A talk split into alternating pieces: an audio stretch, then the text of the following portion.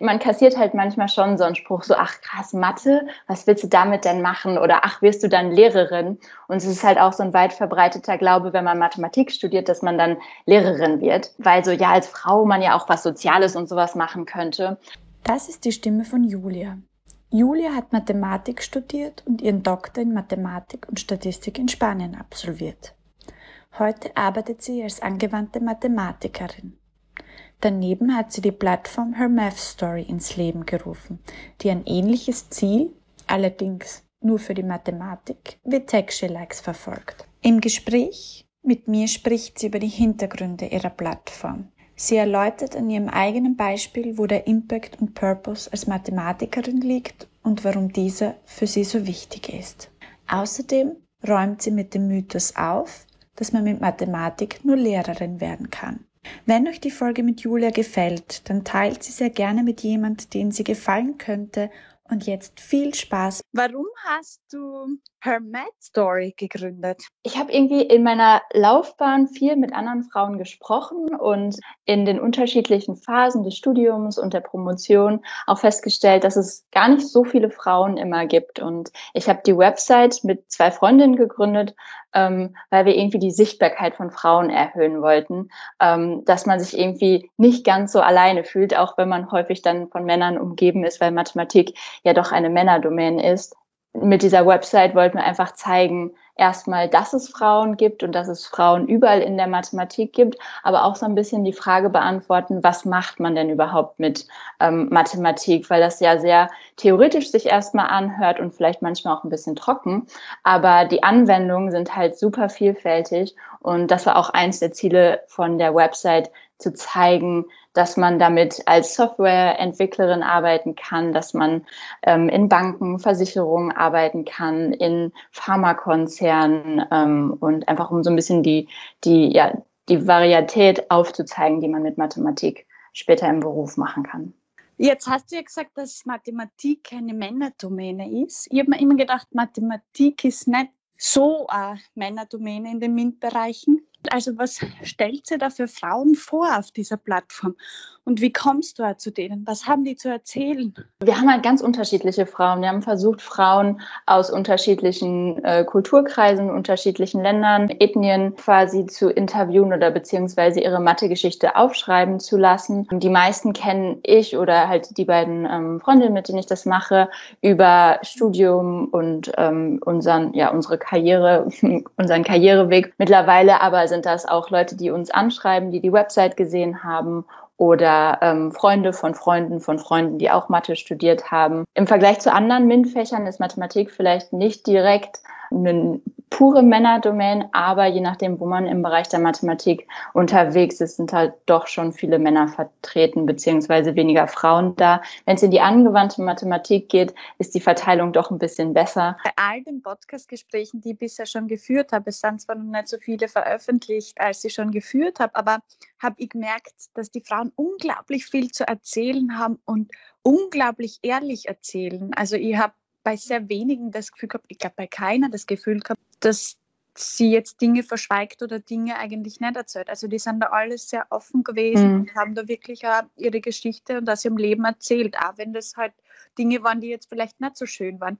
Wie ist das für die? Welche Erfahrungen hast du da gemacht? Also die Erfahrungen waren durchweg positiv. Also da sind alle sehr, sehr ehrlich und aufrichtig. Und ich wüsste jetzt kein Beispiel, wo ich das Gefühl hatte, dass jemand irgendwie was verschweigt, um sich irgendwie besser darzustellen oder sowas. Also ich fand, dass die Geschichten doch sehr ehrlich waren. Gibt es jetzt irgendwas, das dir auch erst bewusst ist, seit du HerMathStory gegründet hast und seit du das machst? Das Einzige, was mir seit der Gründung aufgefallen ist, wie viele Frauen es doch wirklich überall gibt. Also irgendwie, wenn man selber in der Situation ist, dann hat man vielleicht die 3 Kolleginnen oder die 4 Kolleginnen im Team, dann hat man vielleicht ein paar Leute, die mit einem zusammen studiert haben, die dann weiblich sind. Und jetzt, wo ich dadurch so den Fokus in die Richtung gelegt habe und auch viel mit Frauen in der Mathematik dann halt kommuniziere, weil wir neue Leute anschreiben, neue Leute anfragen oder auch andere Frauen uns ansprechen, ob sie ihre Geschichte veröffentlichen könnten.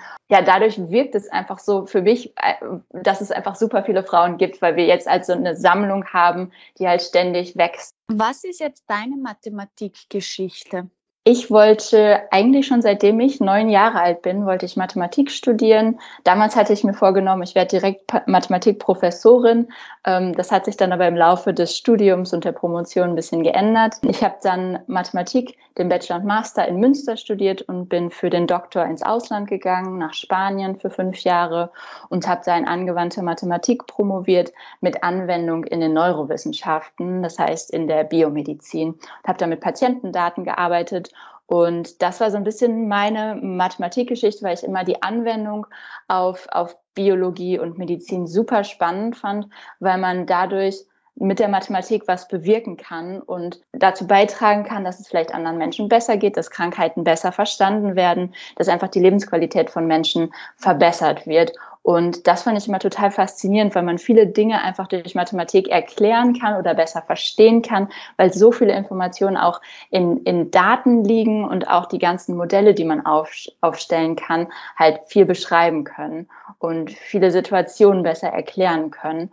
Und das hat mich einfach total fasziniert. Und nach dem Doktor habe ich dann einen Job in der Industrie gesucht, weil ich gerne die Anwendung haben wollte, weil ich während der Promotion festgestellt habe, dass viel doch ja theoretisch ist, man viel Forschung betreibt und gar nicht so viel davon angewendet wird. Und mir fehlte einfach dieses ja, Problem in der echten Welt anzugehen und zu lösen und auch wirklich einen, ja, im Englischen würde man sagen, einen Impact zu haben. Also ich möchte, dass mit der Mathematik, die ich betreibe, dass das einen Einfluss auf irgendwas hat. Und das funktioniert halt in der Wirtschaft ganz gut. Ich bin jetzt momentan als angewandte Mathematikerin bei Bayer, bin da quasi in einem Bereich, wo wir zwischen unterschiedlichen Divisionen liegen. Das heißt, wir haben dann Projekte aus unterschiedlichen Bereichen, aus Crop Science oder aus Pharma.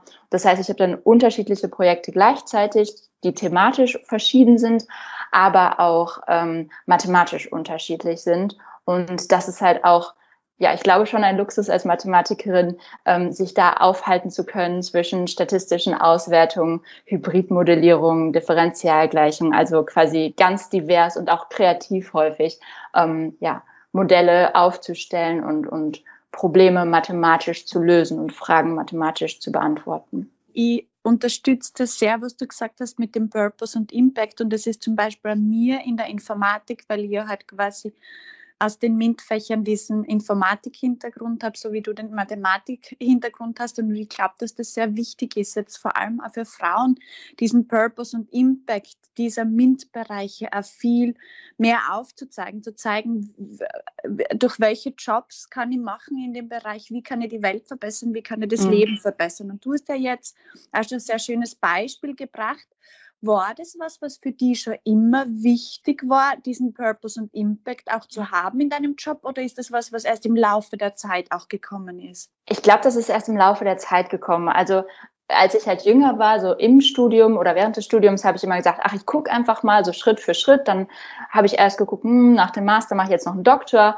Irgendwie hatte ich das halt immer so auf dem Schirm. Das heißt, das war immer so mein Ziel. Aber während des Doktors habe ich irgendwie festgestellt, dass ich ja einen Impact haben möchte, weil das in meinem Doktor nämlich nicht der Fall war. Das heißt, ich hatte halt super coole, spannende Daten, ein cooles Projekt zum Thema Migräne. Ich hatte Patientendaten, habe Modelle aufgestellt. Das heißt, es hat Spaß gemacht, aber ich war nachher einfach etwas enttäuscht, weil danach einfach nichts passiert ist. Das heißt, das ist einfach so ins Leere gelaufen und das fand ich irgendwie, dann fehlt so ein bisschen das Ziel am Ende von dem, was man halt die ganze Zeit tut. Und auch wenn man es mit Herzblut tut, ist es ja schön, wenn das nachher einen Effekt auf irgendwas hat. Und das hat sich so im Laufe der Zeit dann einfach ergeben.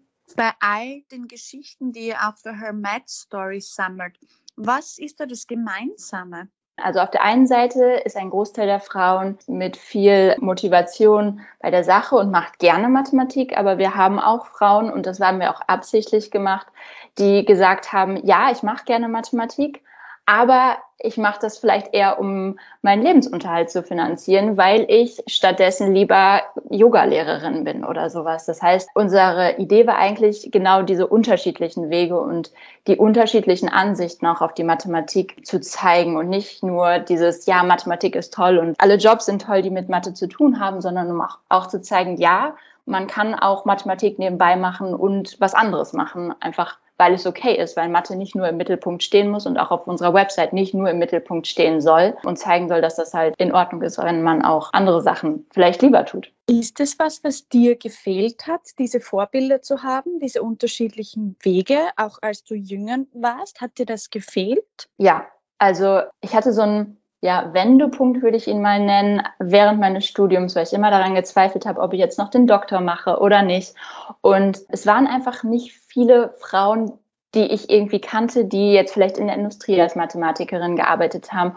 Und auch als Professorin hatte ich eine einzige Professorin und da fehlten dann einfach die Vorbilder. Damals hatten wir so ein extra Mentoring-Programm an der Universität in Münster, wo ältere Studentinnen sich quasi regelmäßig mit jüngeren Studentinnen getroffen haben, einfach um sich auszutauschen und sich vielleicht zu unterstützen und zu motivieren.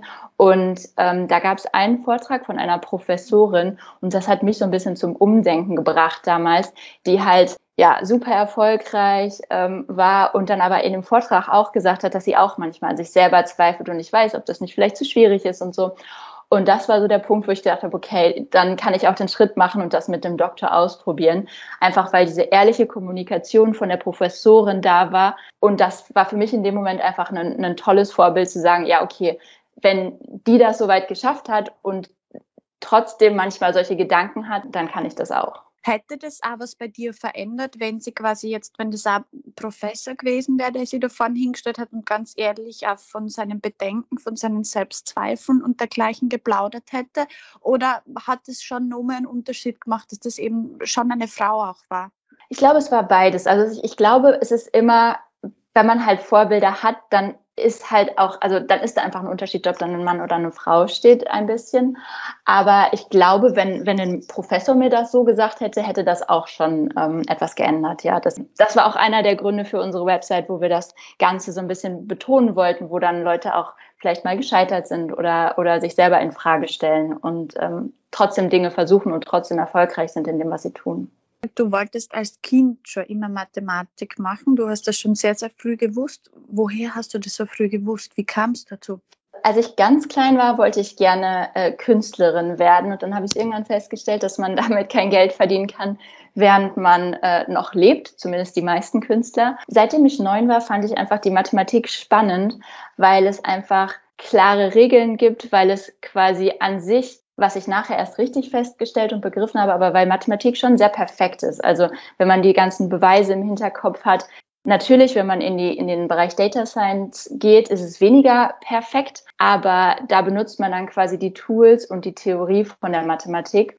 Und das hat mich an der Mathematik einfach immer fasziniert, dass es auf alles eine konkrete Antwort gibt und viele Wege und kreative Wege, Dinge zu beweisen. Und im Bereich, wenn man von der Theorie jetzt ein bisschen weiter weggeht, Richtung Data Science, ist es auch so, dass man halt diese Theorie, die halt basiert ist und auf Grundlagen basiert und bewiesen ist, dass man die benutzen kann und anwenden kann, um Dinge zu zeigen und das Ganze auf kreative, also auf unterschiedliche Weisen zu machen und auch später in der Visualisierung und Erklärung quasi sehr kreativ sein kann, in dem, wie man Dinge darstellt oder wie man Dinge vereinfacht, um es einfacher verständlich für andere zu machen. Jetzt gehen wir mal davon aus, dass ich nicht die Einzige bin, die, wenn sie an Mathematik denkt, jetzt in der Schule zurückdenkt oder auch im Studium zurückdenkt, die Mathematik mit Kreativität in Verbindung bringen wird. Warum ist diese Kreativität gerade in der Schulmathematik nicht ersichtlich? Ich glaube, es liegt daran, dass in der Mathematik in der Schule häufig versucht wird, die Grundlagen zu erklären, die wichtig sind für jeden im alltäglichen Leben. Und ich glaube, dass da kann man auch kreative Dinge lösen, aber halt etwas eingeschränkter. Vielleicht liegt es aber auch an dem Modell, wie man Mathematik unterrichtet. Ich fand damals selber Mathematik überhaupt nicht trocken, sondern irgendwie total spannend, was man da alles beweisen kann oder beziehungsweise was man alles in der Schule schon lernen kann. Aber die Mathematik, die man an der Uni lernt, ist natürlich nochmal was anderes. Ich hatte auch eine Frau im Podcast, die ist in die Schule gekommen und hat damals eine befriedigende Mathematik bekommen, noch in der 1., 2. Klasse Volksschule, wo es ja, glaube ich, ganz, ganz schlecht ist, wenn man was Schlechteres hat, also sehr gut oder gut.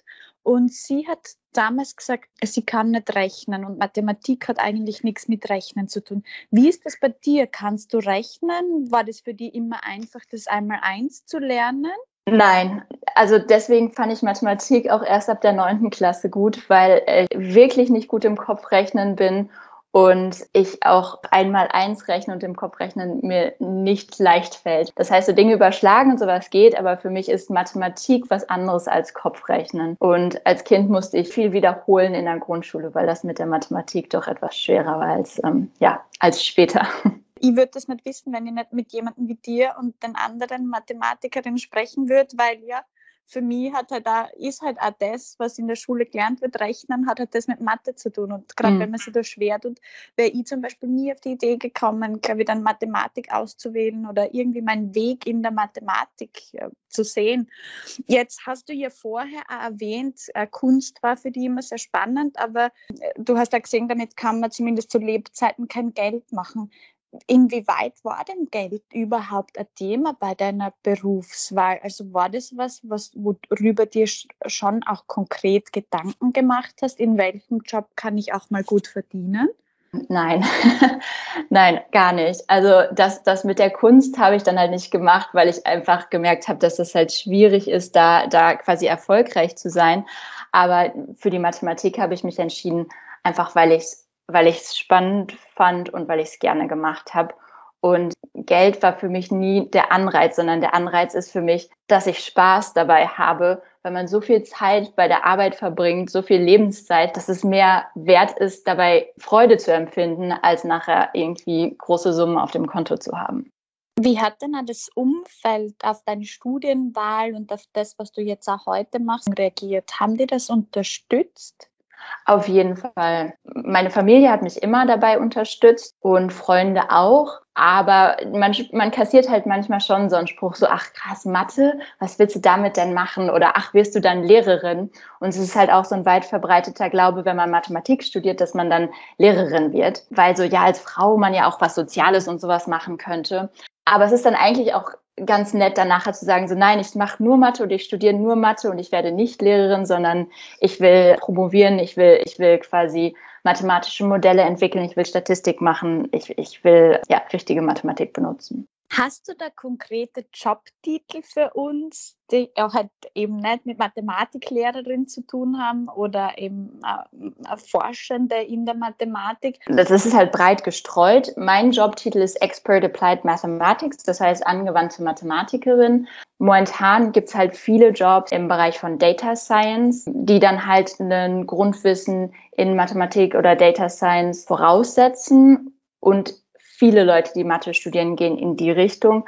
Aber mit Mathematik kann man auch in die Softwareentwicklung, ins Programmieren gehen, weil man halt während des Studiums viel in die Richtung macht und dieses logische Denken und die Auffassungsgabe von so Programmierskills auch mitlernt. Das heißt, viele Leute, die mit mir zusammen Mathe studiert haben, sind jetzt dann eher Software-Developer in dem Bereich geworden. Und da gibt es dann halt auch unterschiedliche Richtungen, wo man hingehen kann. Versicherungen, Banken, Automobilindustrie. Und heutzutage auch als Mathematikerin im Bereich Data Science gibt es halt auch viele Bereiche in großen Firmen, aber auch in den kleineren, weil man mit den Daten, die heutzutage gesammelt werden und ja, einem Verständnis, was man mit den Daten machen kann, viele Informationen rausholen kann. Wie kann man sich jetzt deinen Joballtag auch vorstellen? Also wie schaut das aus? Was machst du so? Kannst du uns da ein bisschen einen Einblick geben in das, was du eben machst? Ich kann einfach mal am besten mit einem Beispiel anfangen. Das ist eins meiner Projekte, was ich ganz spannend finde und was halt nochmal zu dem Thema, was wir vorhin schon hatten, zurückführt mit dem Impact. Und dann erzähle ich so ein bisschen, was ich in dem Kontext dann gemacht habe. Und zwar ist das eine Klimakammer, die aufgebaut wurde, um unterschiedliche Herbizide auf Pflanzen zu testen. Und das heißt, es ist so eine große Kamera und da sind dann so kleine Plättchen mit so kleinen Pflänzchen drin, wo dann Herbizide aufgesprüht werden. Und dann werden regelmäßig jeden Tag Daten gesammelt von diesen Pflanzen. Und ich bekomme dann in dem Projekt die Daten, um da genauer reinzugucken und statistische Analysen zu machen und auszuwerten, um zum Beispiel bestimmte Fragestellungen zu beantworten, wie in etwa gibt es bestimmte Faktoren, die unsere Daten beeinflussen. Also ist irgendwie auf einer Seite mehr oder weniger Licht, haben irgendwie die Pflanzen auf einer Seite mehr Wasser als andere. Und anhand der Daten, die ich da auswerte, kommen dann Dinge zutage, dass die eine Art von Pflanze irgendwie lieber gerne nasse Füße hat und in dem Aufbau das nicht der Fall ist und sie deswegen einfach nicht richtig wächst. Und solche Dinge kann man dann halt in den Daten sehen. Und das heißt, ich sehe das in den Daten, dass da irgendwas komisch ist, gehe dann quasi damit zu dem Laborteam, wir sprechen gemeinsam darüber, gucken zusammen in unterschiedliche Visualisierungen und dann macht sich das Laborteam darüber Gedanken, woher das genau kommen kann und wie man das Ganze dann verbessern kann. Und das heißt, das war eins der schönen Beispiele, wo man dann, wo ich dann gesehen habe, dass die Mathematik einen Einfluss hat. Das heißt, dieser Aufbau von dieser Maschine lief noch nicht perfekt und mit der Mathematik konnte man halt quasi helfen, das Ganze zu verbessern. Und das ist so ein typisches Beispiel von meinem Joballtag. Ich bekomme Daten in einem Projekt, ich unterhalte mich mit den anderen im Team, versuche die Fragestellung genau auszuarbeiten und dann gucke ich zusammen auch mit anderen aus dem Mathematikerteam. Wir machen das meistens in Gruppen von 2 oder 3 oder mehr Leuten gemeinsam, einfach, dass man mehr Perspektiven und Ideen noch sammeln kann zu einem bestimmten Thema. Und genau, und dann gucken wir halt, welche verschiedenen mathematischen Modelle wir anwenden können, welche statistischen Auswertungen wir machen können, um diese Fragestellung zu beantworten. Und das beinhaltet auch viel Kommunikation, also auch viele Meetings, auch viel Kommunikation zwischen Leuten, die vielleicht Mathematiker und Nicht-Mathematiker sind. Das heißt, es geht auch viel darum, mathematische Konzepte so zu erklären, dass jemand, der vielleicht nicht den tiefen Einblick in diese Konzepte hat, versteht, was das bedeutet und was es genau ist. Und es geht auch viel darum, Dinge einfach zu visualisieren, zu analysieren und dann anhand bestimmter Grafiken die Ergebnisse darzustellen und kompakt zusammenzufassen. Angenommen, ich komme jetzt mit einer Gruppe von Mädels aus der Schule zu dir ins Büro. Was wäre das Erste, das du ihnen zu deinem Job zeigen oder sagen würdest? Ich würde irgendwie ein interessantes Beispiel raussuchen mit Daten und was man damit machen kann oder halt so ein konkretes Beispiel, um diesen Impact zu zeigen, um zu zeigen, dass Mathematik nicht dieses verstaubte Bild, was man im Kopf hat, ist von jemandem, der irgendwie alleine zu Hause sitzt, sondern dass das halt cool ist und einen Einfluss haben kann und dass das auch Teamwork ist und man gemeinsam Dinge bespricht und Brainstorming macht und auch, dass es auch ein kommunikativer Job ist. Jetzt involviert dein Job ja auch Technologie. Wie schaut es mit dir mit Technologie auch in deinem privaten Alltag aus oder jetzt auch in Kombination mit der Mathematik? Gibt es da irgendwas,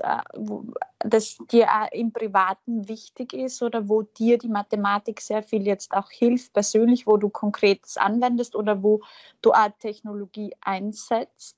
Manchmal benutze ich Mathematik quasi im Privaten, wenn ich irgendwie bestimmte Sachen, Statistiken auswerten will, dann setze ich mich auch gerne mal hin und programmiere das vielleicht mal kurz eben in R und mache mir irgendwie eine schöne Grafik, wenn es zum Beispiel um Auswertungen für die Website geht. Also sowas mache ich dann auch gerne. Ansonsten beschränkt sich meine Anwendung der Mathematik, glaube ich, eher auf Unterstützung von Freunden und Familien, Excel-Tabellen und Programmieren von Excel-Tabellen. Sprichst du eigentlich auch andere Programmiersprachen als R und halt VBA dann auch? Ich arbeite momentan hauptsächlich in R. Ich habe aber vorher 10 Jahre in MATLAB programmiert und habe im Studium und jetzt zwischendrin auch immer wieder Projekte gehabt, die dann in Python sind. Und viele Dinge bringt man sich irgendwie so auf dem Weg irgendwie selber bei. Also irgendwie so Bash-Skripte schreiben musste ich zwischendrin mal, muss ich jetzt auch mal wieder. Also man bringt sich das alles so ein bisschen, ja, Learning by Doing bei. Ansonsten ist es auch immer schön, also jetzt bei mir bei der Arbeit haben wir halt eine relativ große Gruppe, die auch viele Erfahrungen in unterschiedlichen Bereichen haben. Und wenn man dann eine Frage in einem bestimmten, ja, Problem, also Modell hat oder einer bestimmten Programmiersprache, dann kann man sich auch immer an jemanden wenden. Ich habe jetzt nur ein paar persönliche Fragen an dich. Worauf achtest du als erstes, wenn du dich selbst im Spiegel betrachtest? Ich glaube, ob die Haare sitzen. Wann hast du zuletzt Verzweiflung verspürt? Ich glaube, in dem letzten Corona-Lockdown, im letzten Corona-Winter, das war schon sehr anstrengend, nur zu Hause zu sitzen, nur zu Hause zu arbeiten, kaum andere Leute zu sehen und nichts unternehmen zu können. Ja, da hänge ich mich dran. Was sind deine glücklichsten Erinnerungen an deine Kindheit und auch an deine Eltern? Ich glaube, Grillen im Sommer im Garten fand ich immer super toll. Und meine Großeltern hatten einen Bauernhof und da waren wir am Wochenende häufig. Das heißt, da erinnere ich mich auch viel und gerne dran zurück. Was sind deine glücklichsten Erinnerungen an die Schule? Ich glaube, ich fand alle Fächer immer super spannend, bis auf Philosophie, aber mir hat das super viel Spaß gemacht, einfach so viel zu lernen und so viele unterschiedliche Dinge gleichzeitig zu lernen. Warst du eine Streberin, wenn ihr das so sagen könnt? Ich glaube, man könnte es vielleicht so nennen, aber ich fand es einfach alles immer so spannend, dass ich auch gerne gelernt habe. Gibt es jetzt auch glückliche Erinnerungen an deine Jobs, an den einen oder anderen Jobs, irgendeine spezielle Erinnerung, irgendeinen glücklichen Moment, der dir ewig in Erinnerung bleiben wird, jetzt auch aus deinem Berufsalltag? Ich bin immer total glücklich, wenn ich so eine richtig spannende Unterhaltung mit einem Kollegen habe über ein mathematisches Thema und wir richtig in die Tiefe gehen und das halt, es macht auch Spaß, Mathematik runterzubrechen, aber ich finde es dann auch toll, wenn man sich in der Tiefe mit jemandem über ein Thema, mit dem man sich lange unterhalten oder mit dem man sich lange auseinandergesetzt hat, unterhalten zu können. Und ich glaube, auch wenn das so ein, ja, vielleicht auch ein kritischer Punkt in meiner Karriere war, die Verteidigung der Doktorarbeit, da arbeitet man irgendwie so lange drauf hin. Aber im Endeffekt war das, glaube ich, auch, ja, ein schöner Moment, weil es einfach eine Stunde war, wo man sich mit einem Thema, mit dem man sich intensivst auseinandergesetzt hat und wofür man auch brennt, weil sonst hätte man das ja nicht gemacht oder hätte ich das auch nicht gemacht. Und es war einfach toll, dass andere fragen und sich dafür interessieren für ein Thema, mit dem man sich so tief auseinandergesetzt hat und so tief eingearbeitet hat. Und das war, glaube ich, ein glücklicher Moment, auch ein stressiger Moment aufgrund der Situation, aber auch glücklich, weil es einfach, ja, es hat einfach Spaß gemacht. Inwiefern bist du möglicherweise eine schwierige Kollegin? Ich glaube, ich brauche immer genau das Ziel vor Augen, warum wir etwas tun und wo wir genau hinwollen. Und ich glaube, es gibt einige Leute, die da anders dran gehen und erstmal gucken, was so passiert. Und ich brauche immer einen Weg, zumindest vorerst, nachdem man quasi geht und eine konkrete Frage, die man beantworten möchte. Und das könnte vielleicht, glaube ich, je nachdem, wie andere arbeiten, manchmal ein Problem geben. In welche Zeit würdest du gern reisen? Ich glaube, ich würde gerne 50 Jahre in die Zukunft reisen, um zu gucken, wie die Welt dann aussieht, wie die Technologie entwickelt ist und auch wie, ja, die Gesellschaft sich verändert hat. Willst du das wirklich wissen? Die Frage ist, wenn ich dann wieder zurückkomme, was für Rückschlüsse ich dann daraus ziehen würde. Aber neugierig wäre ich auf jeden Fall. Also ich hatte eine Sache, die ich noch erzählen könnte, was halt nichts mit Mathematik zu tun hat, sondern eher mit meinem privaten Leben. Super gern. Ich habe nämlich jahrelang darüber nachgedacht, ob ich eine große Reise mache und habe dann aber immer gehadert, ob das eine Sache ist, die man als Frau alleine gut machen kann, ob das eine schlaue Sache ist, wenn man da eine Lücke im Lebenslauf von einem ganzen Jahr hat. Nach meinem Doktor habe ich mich dann aber einfach entschieden. Ich habe irgendwie mit Freunden auch gesprochen, die mich dann auch immer wieder ermutigt haben, auch Professoren, mit denen ich lange Unterhaltungen über dieses Thema hatte und habe das dann einfach gemacht. Also es war eine der besten Entscheidungen meines Lebens und das ist eine Sache, die ich, glaube ich, auch allen anderen mitgeben würde. Wenn man etwas hat, was man unbedingt mal ausprobieren möchte, dann sollte man sich sich weniger Gedanken darüber machen, ob das jetzt eine Lücke im Lebenslauf ist oder ob vielleicht andere das als schwierig oder gefährlich ansehen, sondern einfach so dem Bauchgefühl und dem Herzen folgen und Dinge einfach tun, weil es eine richtig gute Erfahrung war. Diesen Wunsch, den haben daher viele und viele schieben aber raus und ich finde es extrem bemerkenswert, wenn man es einfach macht, so wie du es gemacht hast. Was hat diese Reise mit dir gemacht? Also ich bin ganz alleine einmal von Peru bis unten nach Kap Horn komplett durch Peru, Bolivien und Chile gereist mit öffentlichem Nahverkehr und das hat mir irgendwie gezeigt, dass ich mich auf mich selber verlassen kann, auf meinen Instinkt und mein Wissen, dass alles okay ist und dass es auch okay sein wird, dass Dinge vielleicht manchmal auch schief gehen oder dass Dinge auch manchmal vielleicht verrückt sind oder vielleicht auch manchmal ein bisschen gefährlich, aber dass wenn man halt die positive Einstellung behält, dass dass man das schon meistern kann und dass man das auch alleine meistern kann und halt ein paar Monate alleine zu reisen, hilft auf jeden Fall, sich auch anderen Menschen und Ideen zu öffnen. Also die Vielfalt an Menschen, die ich da in kürzester Zeit getroffen und kennengelernt habe, war schon sehr beeindruckend. Und davon, an die Erinnerungen habe ich immer noch offensichtlich bei mir und davon zehre ich quasi immer noch, weil es einfach auch so eine Inspiration ist, irgendwie mit so vielen verschiedenen Menschen zu sprechen. Und wenn das jetzt ich habe dann zufällig eine Mathematiklehrerin in Peru am Busbahnhof kennengelernt und die hat mir dann erzählt, wie das System in Peru funktioniert, wie es ist, als Lehrerin zu arbeiten, wie schwierig es ist, da vor Ort irgendwie in der akademischen Laufbahn zu bleiben, vielleicht eine Professorin zu werden, wie wenige Plätze es gibt und wie schwierig die Möglichkeiten da sind. Und das fand ich dann auch super spannend, sowas dann einfach aus anderen Ländern, aus anderen Perspektiven zu hören. Hast du das alles auf Englisch gemeistert oder hast du dafür Spanisch gesprochen oder sprichst du Spanisch? Ich spreche fließend Spanisch, weil ich für den Doktor nach Spanien gegangen bin. Damals konnte ich noch kein Spanisch, das war am Anfang etwas kompliziert, aber ich habe innerhalb der 5 Jahre da Spanisch gelernt und dementsprechend war es sehr hilfreich für die Reise, um ohne Probleme klarzukommen und auch um mit Leuten vor Ort einfacher und besser ins Gespräch zu kommen.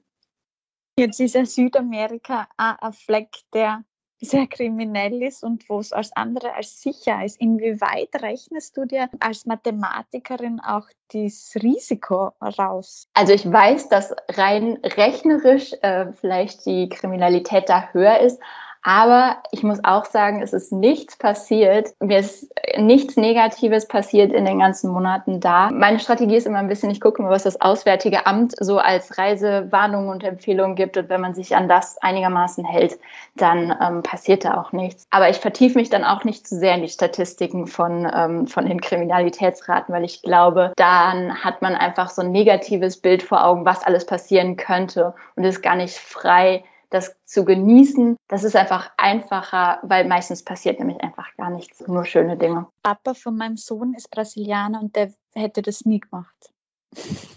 Alleine durch Südamerika zu reisen? Ja.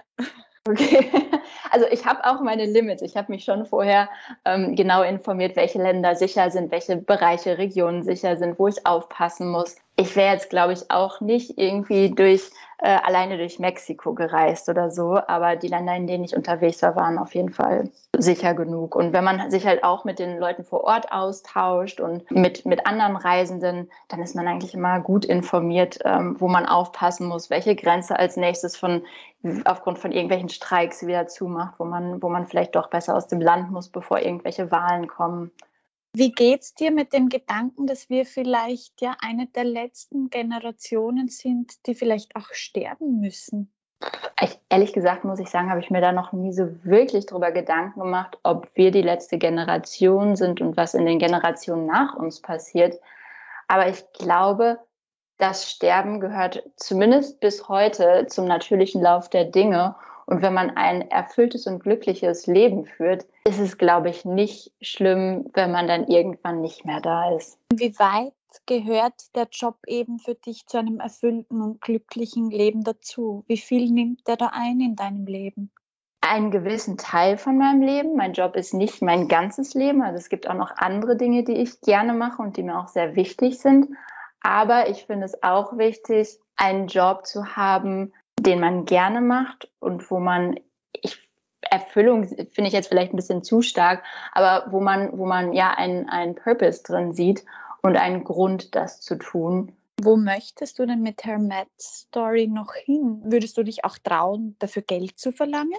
Ich glaube, die Frage wäre Geld von wem. Momentan machen wir das halt alle noch nebenbei. Ich mache das auch gerne und es macht auch Spaß, aber es ist auch schon viel Arbeit. Also wenn das halt gesponsert werden würde und man Teile des Jobs oder Teile der Arbeitszeit auf sowas verwenden würde, wäre das, glaube ich, auch nicht verkehrt.